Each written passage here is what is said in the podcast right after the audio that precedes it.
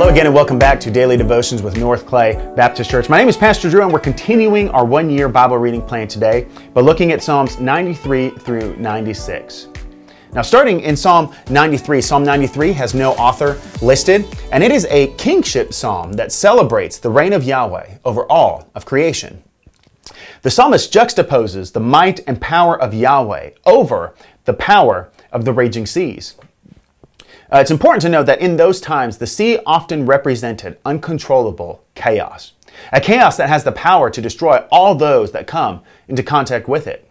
Yet, this God, the reigning king over all, has the power to overcome the seas.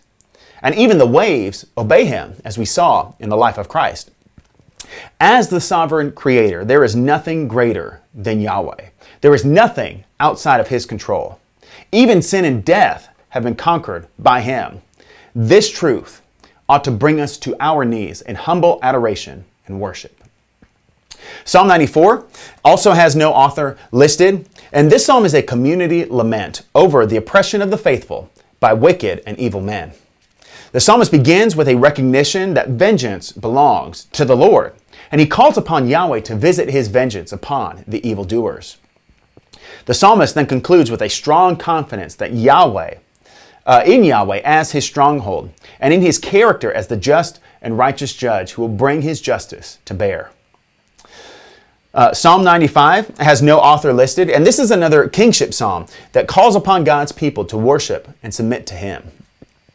We see again a reference to God's power over the seas in verse 5, where the psalmist says that the sea is his, for he made it.